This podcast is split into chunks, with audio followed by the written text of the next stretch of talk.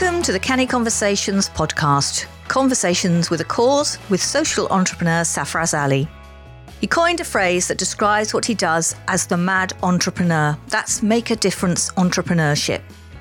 As well as being the author of the Canny Bites books, Saf's business interests cover health and social care, business and corporate events, as well as him being the CEO of Pathway Group, a welfare to work and skills provider. In each episode, we have a special guest joining SAF in discussion with journalist and broadcaster Adrian Kibler. This week, SAF talks to Anne Marie Eden, the CEO of National League Football Club Solihull Moors. They discuss her role and the business of football. So let's join the conversation. Hello and welcome to another canny conversation with a cause. And uh, Ali is with me today. How are you, Saf? I'm you. yeah, that, that was that was a, a, very good introduction there, Adrian. One of the things I like to do is make people laugh because uh, when people laugh, they're enjoying themselves. I love the body language. And I think we're going to really enjoy the next half hour because we've got with us Anne Marie Eden, and Anne Marie is chief executive of one of the up and coming football yes. uh, clubs uh, in England. Uh, they play in the uh, nationwide, the National League. The National yes. League. Well, uh, yes, that's a good start from me, isn't it? Um, uh, they play in the league, which is the one below what we might think of as the football league, but they might not be there for that much longer because they potentially uh, could reach the playoffs to, to, get into into the football league. Anne Marie, just just tell us. We're talking in the early spring, uh, late March of 2022. So at this moment in time, where are you and how are you doing? We're doing all right, actually. I don't want to jinx it at all, but um, at the moment, where we are after Tuesday night when we beat Grimsby 2 1, which is a great win, um, we're fifth in the league. We've got four home games left, um, 11 in total. So it's a bit of a bun fight at, in, in this last month or so to go. But um, yeah, we're doing really well. So by the time people hear this, could you be at Wembley? We could be at Wembley. We can't mention the W word. We're not allowed, not just yet. And if you are at Wembley, when would that match take place? The final is on the 5th of June. So, oh, well, yes. What do we Fingers say, crossed. Marie, about that? Do we say good luck, don't we? Fingers crossed, yeah, I think, yeah, good yeah. it, seems very exciting.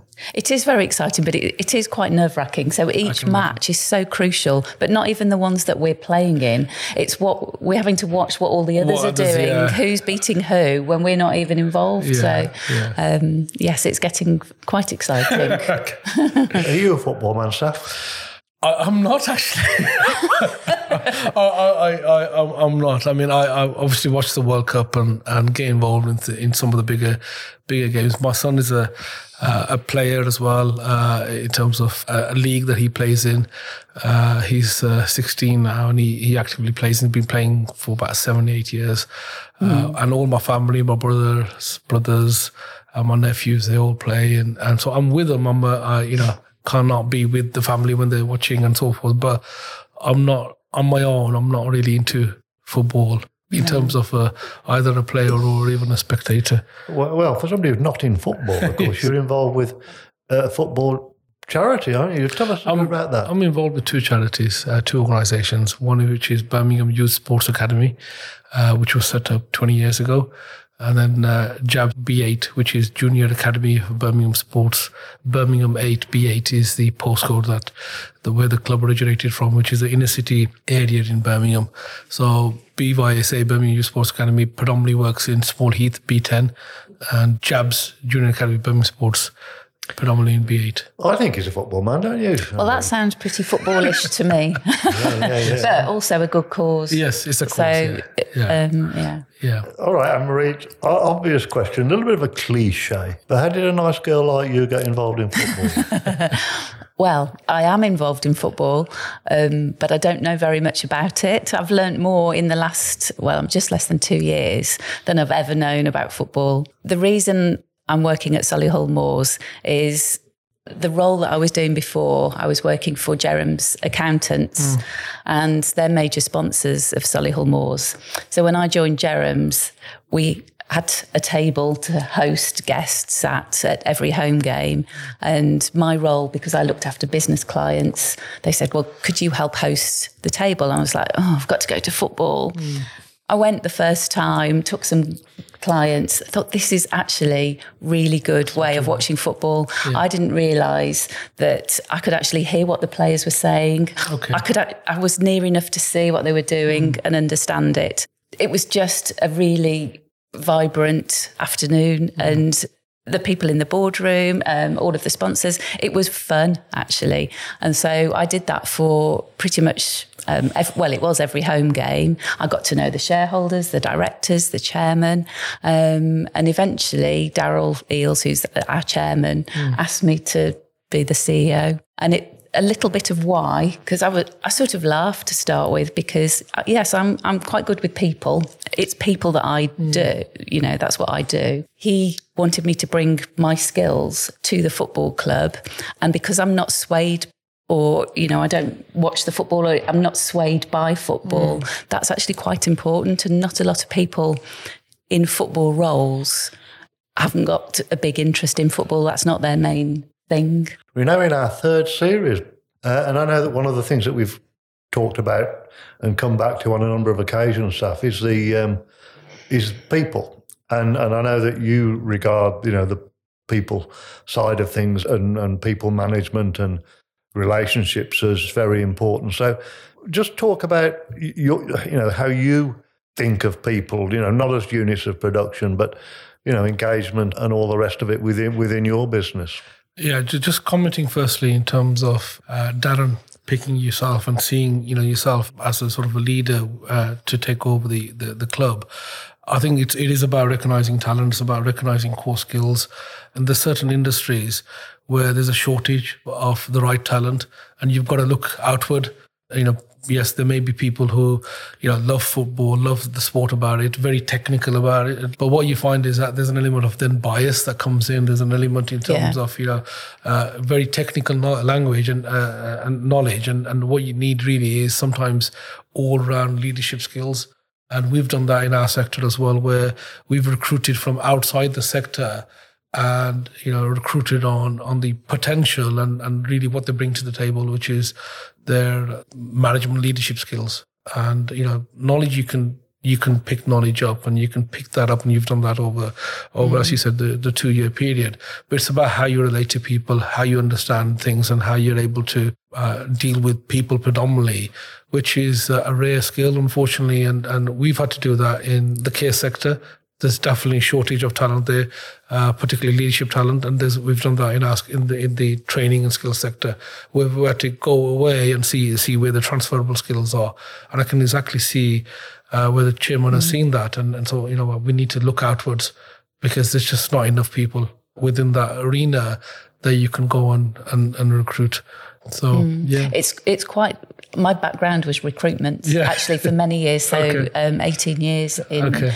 It was a niche area yeah. of recruitment, and so I have looked at where there are gaps, and and sometimes, and I think with me, companies do well to bring somebody from the, an outside industry yeah. in because they look at it with a different pair of eyes really Absolutely. Absolutely. i sometimes question well why why do we do that oh well that's what happens in football oh that's what how it's always been but it doesn't mean it it always should be yeah. but it is quite nice to go well actually no maybe we don't have to carry on you, yeah. you get into a way of doing things and, and, when, and, when, you're working for the accountants Jerroms as well you've got that business relationship skills you're not necessarily the tax expert or the oh absolutely not and and that's also why I liked working there, and um, I think that's why they wanted me to work there too, because I spent time with their business clients, yeah. not talking about accountancy, yeah. about everything, other areas of their business, and going, oh, oh, so you do that? I would look around factories and, and mm. question what they did, and mm. then fill in gaps. Mm. So they had a, a bigger service from mm.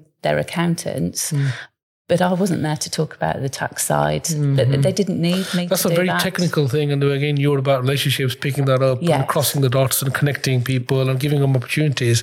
Yeah. And if you've done that at Jerroms in terms of the accountancy, you're doing that again with, with that. So there's a pattern there as well, where you know you, you're able to transfer the skills that you have got because there is a They're there is a, there, there, are general people skills, and, yeah. and it's an easy thing to say, but there's an absolute shortage of people who who've got that level of transferability and just can mm. connect with people on a personal level and a, on a human level, uh, mm. as opposed to running on technical knowledge, knowledge. Mm. Um, and I think that's a rare thing to do, and good on you. and also, if you're doing it in the care yeah, sector, yeah. that's probably yeah, you know quite refreshing. Actually, if you're bringing people in from different industries, absolutely, absolutely. We've done that with retail, where you know, again, you know, people who are sort of managers of retail branches there's an element of transferable skills there, mm. long hours, and and you know it's a pressure, high pressure environment, and they're coming in managing because you're dealing with finances, you're dealing with people, you're dealing with situations, regulations. There's a lot of transferables, yeah, and then you pick the knowledge up, and you, all you're doing is really feeding knowledge over a period of time mm. because they've already got the grounding.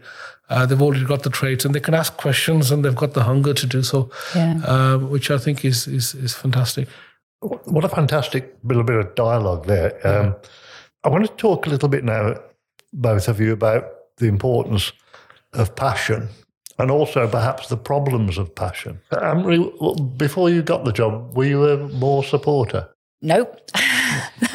um, oh, well, I was when I joined Jerroms. Um, or started to, to come to the matches then. No, I, I wasn't a football supporter of any nature. But as soon as I could see a game all the way through it and I got to know who the players were and how they played, and if you're talking about passion, I could see the passion of the fans, the passion of the shareholders and directors on match day, the, the team as a whole, the manager, people who were sponsors that's when I became a Solihull Moors mm. fan mm. Um, because I think it's we're playing to a decent level in the National League. So we're big enough to play good football, um, but we're small enough to have a community passion, really. Um, and and that's yeah. why if I had to choose between going to see, I don't know, Man United or Solihull Moors, mm. I'd choose Solihull Moors every day of the week. Because you're connected to that. I'm connected to it, but it, yeah. it's it, you can actually see the game. It, it's, it's a different you're experience. part of it, yes, yeah. and and I think that's what our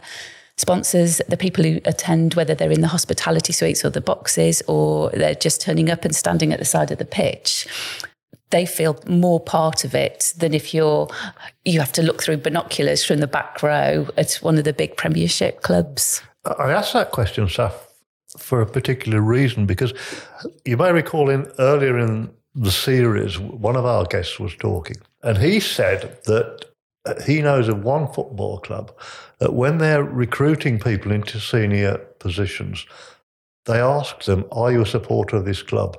And if they say yes, they're excluded. Right. And the reason for that is because if they're a fan, then the fear is that they will make decisions based on emotion mm. rather than based upon business uh, yes. uh, knowledge. So I have two points which I'd like you to take up. First of all, when you're recruiting people, how important for you is a belief that they have a passion for the business. And the second point, which comes back to something Anne Marie said a few minutes ago, which really struck me, was sometimes it's good to have people come in from outside who haven't got preconceived ideas about how a particular business operates. So when you're recruiting staff, would you often deliberately say, well, actually, I don't want somebody from a training background, or I don't want somebody from a domiciliary care background. I want somebody who can bring something from outside into my business. I mean, there's a there's a certain uh, type of person where you know they do one thing the, the same way they do it. They do everything, so they want to do the best that they can. They want to do it with hundred percent in terms of commitment, and they want to get the right results, the best results. And you know whether that's sometimes cleaning, uh, at, you know, at home or whatever the case is, or tidying up or paint job at home, they'll have the same outlook in terms of their job. They don't half. I'm going to use a word here. they don't. They don't half it. I mean, I don't want to use the other word here, but you know, they, they give hundred percent in terms yeah. of commitment. Uh, there are no shortcuts. They're 100% in, fully committed, fully driving, exactly know what they want to do. And that's how they do everything. That's a trait in people. And when, when you see that, they can apply that to everywhere. So the passion isn't necessarily for that route or a particular way. It's just that's how they are. They want to give 100%, whether that's a study, whether that's when they're volunteering, whether that's when they're in a job, whether it's a family situation, they're 100% in, they're involved, they're there, they're in the room and they're, they're there. Um, what about the second point, bringing people in from different sectors into your, your business? It'd purely as a deliberate move because they bring a different perspective. I, I think it depends on the role. So you know, we've had wherever we can, we try and bring people in inside because there is generally a shortage. But what it means is that you've got to understand there's a lag in terms of them being optimized in terms of performance. So there's got to be a plan in terms of how does that work.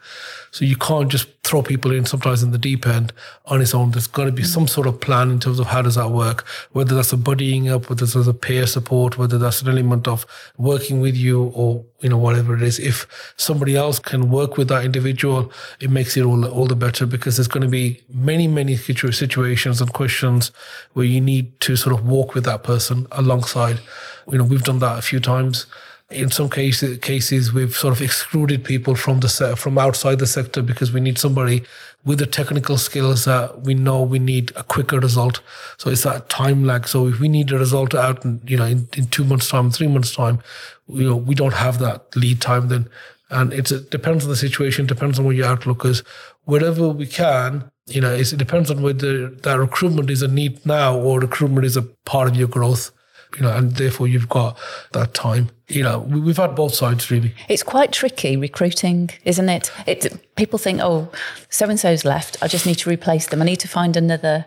It's, it's a bit late then, and so. and it, it it's not necessarily recruiting like for like. I spent obviously my recruitment background for many years, but one of the the roles I did was helping um, a headhunting firm and so if they were re- trying to replace somebody on a board, they say, "Oh, the FD's left, so we need to replace the FD." Here are some FDs. They just wanted CVs of FDs, and mm. and it isn't like that. You have to actually look at the personalities and the traits of everybody else on that board, and it's the same for any group of employment, whether it's a team, um, a small team, or a big team. It, you need the right mix of personality, um, the way they deal with things, not having everybody the same, or else the business is never going to go anywhere. It will just remain static, which it's yeah. not just like for like. Just for our listeners, just to remind you, in case you'd forgotten, you are listening to a canny conversation with a cause. And we very much hope that if you're enjoying what you're listening to, like us and subscribe. And of course, give us any feedback that you might have because your views are very important. Anne Marie, I come from an aviation background, and there's an old saying in aviation how do you make a millionaire? You get a billionaire to buy into a, an airline. uh, is football a bit like that? Or is it a real business or, or, or not? Oh, it is a business. Football is completely a business there's such a, a, wide range of football clubs. Obviously, there's silly money up in the Premiership, and I wouldn't know where to begin to be involved in that. But when you're looking at, um, say, Solihull Moors, for mm. example, it's a business with very many strands to it. It's not just football. We've got re- the retail side, we've got events, we've got the hospitality, um, we've got sponsorship. We've got a women's team. We've got a hun- over 100 youth and junior teams playing for us across the Midlands. So that's a business that needs running in itself. We've got Solihull Moors Foundation, which is the charity arm. So that's a separate business entity. So, yes, football is very much a business, but football is the bit in the middle. Um, but there are so many other elements around it. So it, it does have to have business people in there, not just, like you said, football fans that happen to be wanting to apply to work within a football club. It wouldn't work. So, one of the things that you, you've talked about a lot and are very involved and interested in is recruitment uh, and building teams uh, uh of different talents. I mean, I'd imagine in football, I, I don't know, Emily, what the what the situation is with the with the Moors, but I, I guess probably the football side of things is something that you don't get involved with. I mean, no. You're not choosing who's centre forward, who's, who's no. moving goal today. no. Um, but in terms of, you know, managing people, Saf, you've talked a lot about developing talent and, and all the rest of it and the dangers of egos. And I, I would imagine in football that egos are not always in short supply. So, Saf, how do you strike that balance between somebody who might join the team who's perhaps extremely talented and gifted, but perhaps might not be quite so strong when it comes to being a team player. Yeah, I think Anne Marie sort of touched on it in terms of the whole team outlook. You know, when you're recruiting, you're recruiting for a particular uh, team So you're not really recruiting that individual in terms of that skill set. You're looking at how is that going to affect the team dynamics, and does that team together going to go forward, or is there going to be any obstacles? And again, you go back to that definition of a team. It's not a team uh, of just people working together. It's about you know we're a team because we make each other stronger. If you go back to that core, the fact that we're only a team because if we make each other stronger, and if that's the the ultimate, then if somebody in there is strong as an individual but doesn't make this team stronger, then that is damaging the team, and therefore, you know, we don't really need a rock star type of individual uh, who is strong on his on their own, but everybody or the team as a collective is weak. So if we go back to that, I think that answers mm-hmm. in most situations, and it's really whether that collective is stronger together. And if it's not stronger together, then we have a problem. Yeah. Yeah. I agree. The, that's that's not just football. That's across the spectrum in any type of team. Is that a particular problem in football, Anne Marie? Um, I've if I can just give one example, I have seen, and this is talking about the players rather than any of the mm. football staff, in a in a team where there was a really he was a very good player, but actually it, it had a negative effect off the pitch mm. within the rest of the team. And I'm not necessarily talking about Moors here, but I just know of mm. this. And actually, it's quite a brave thing to do to not have that person playing in your team because of of yes, tough. really. Um, it's taking a chance of getting rid of somebody or moving them or changing them because if it's going to disrupt the rest of the team and you'll see that in any business you can relate that to accountancy where i've worked or a law firm but it, it is quite a tough decision I've seen it. I've seen it in, in, in example. I mean, not not necessarily relating to our work, but in a, in even a restaurant we had this um, customer of ours. The, the rest, you know, we were delivering food hygiene training and, and some management training, and this waiter was fantastic. You know, really good in terms of the attention. He knew the customer's detail, the the names. Mm. He was really attentive, and he always got you know the tips and so forth and whatever. But as a team player, in terms of the kitchen and so forth, very disruptive uh, very disruptive in terms of you know the, the, chef and and so forth. And the uh, the owner, business owner, had to make the decision to let that person go. You know, he tried his best to try and get that team, and what and that was a risk because the customers loved him. Yeah. The, the, the customers really enjoyed that experience, and he's thinking to himself, okay, I'll leave this person here, but I've got then six, seven other individuals who just don't like coming here they don't like working in this environment and it's a it's a toxic type situation. And what do i what do i do? The thing is sometimes making that decision which is the tougher decision because then you've got 30 40 customers who are regulars who are going to say where's mm. x person? And it's a difficult one. It's it an absolute difficult. difficult. Yes. And the same imagine. with fans, I'm sure. Mm. You know, if you've had to remove players or whatever, they don't understand the fact oh, that, you know. no, you were saying about uh, bringing fans into work, but um, we've got, there's fans forum, there's Twitter. Social media's got a lot to answer for, really. And we see it from a Solihull Moors point of view, never mind all the bigger clubs, but they're very quick to give their opinion straight away. Why is our, our manager yeah, yeah. not playing so and so? Why they, did they take so and so off? We wouldn't do that. Oh, why have you not got them in goal? Or yeah, you know, all of those questions. they have got an opinion, but they're a fan and they don't know the business. They don't know what the, the business plan is or what's going on. You know, we've got a, an amazing manager at the moment, Neil Ardley, and he's not silly. He will know what he's planning, why he's not, so and so's not playing today. There are reasons for it. It's not just, oh, 10 minutes before kickoff, oh, I think I'll pick you. Yeah, yeah. But the fans don't seem to to understand that. and uh, they don't, they don't, they don't want to really to a certain level because they are to a certain, to a certain mind. This is what, it's, it's like right or wrong. You know, there's no grey here. No. You know, it's this way or it isn't. And this is one of the things that I, when I have conversations with my brother, is that I don't go into any conversation with him where I say, you know, if we're going to have a conversation on this, you've got to be able to change your mind. Are you able to change your mind on this topic? If not, there's no point us having a conversation. It's, it's like you know if you know one of them is a Liverpool player, uh, supporter, the other one is a Manchester United supporter, and they have these debates. And I'm saying, what's the purpose of this?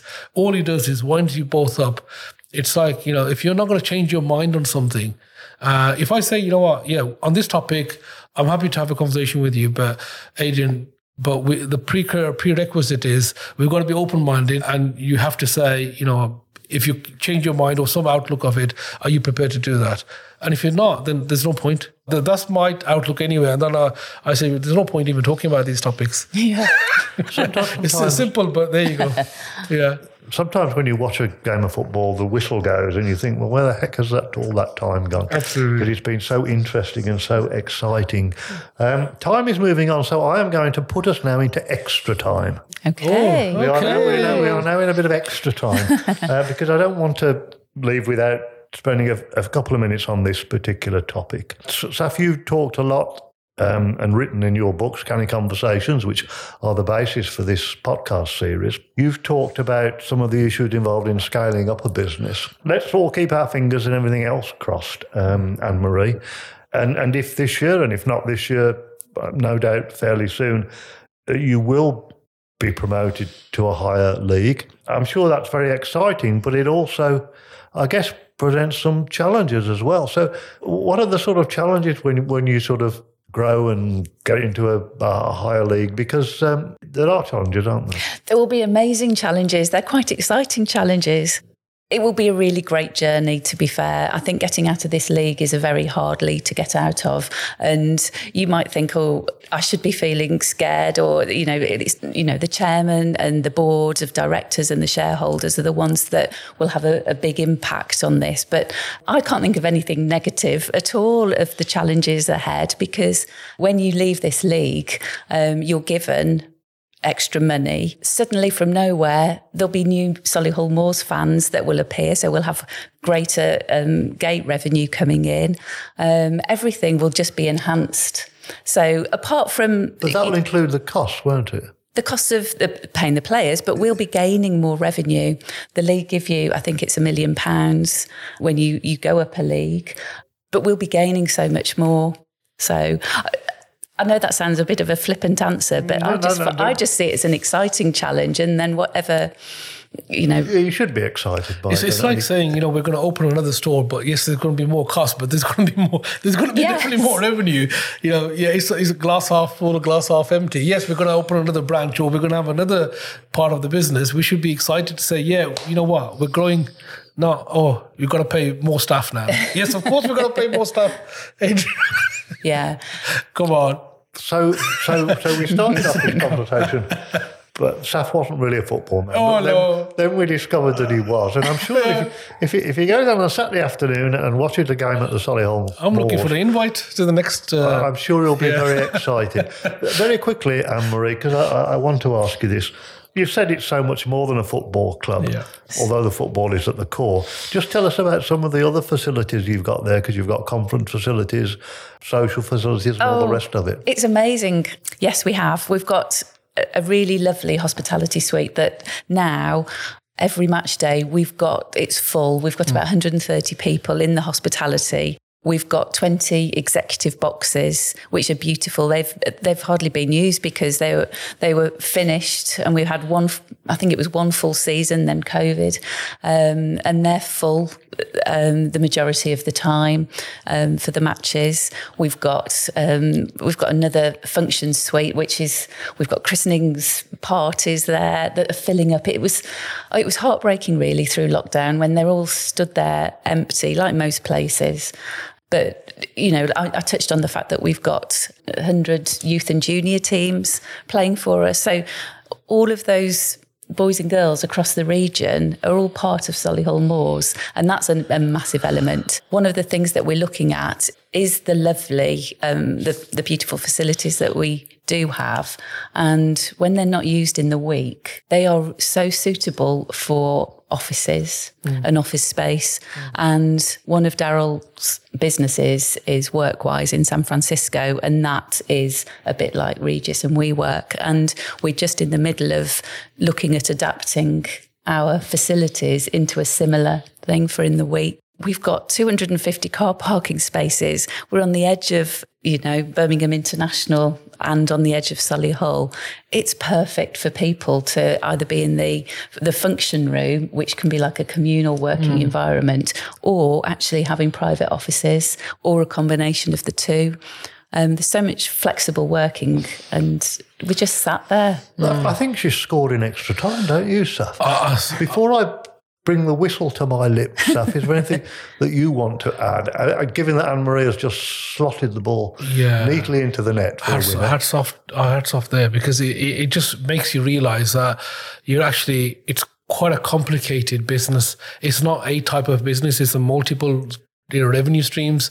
So it's a, there's a obviously a property asset there. So you're an estate manager to a certain level. You're a catering, you know, you've got to have yes. the catering hat on. You've got your retail hat on. Then you've got your football thing. Then you've got your corporate. You've got your nets networking. You've got your events.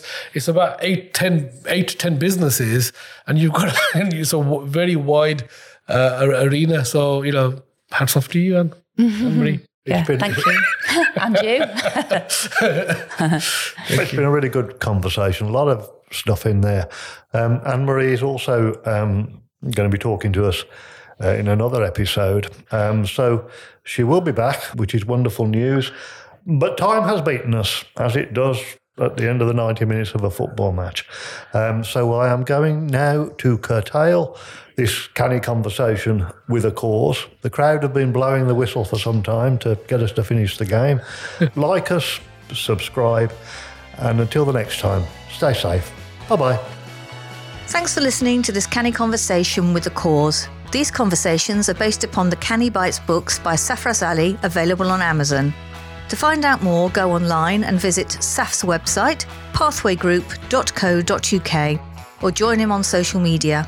He can be contacted at safraz at pathwaygroup.co.uk. Canny Conversations with a Cause are produced by Pathway Group, who have a mission to change lives through skills and work.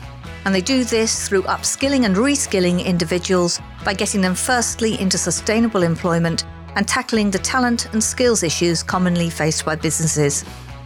In addition to their core skills and employability business, Pathway Group also actively promote diversity, equality, and inclusion and have initiated courses such as the BAME Apprentice Network, the BAME Apprenticeship Awards, and the Festival of Apprenticeships.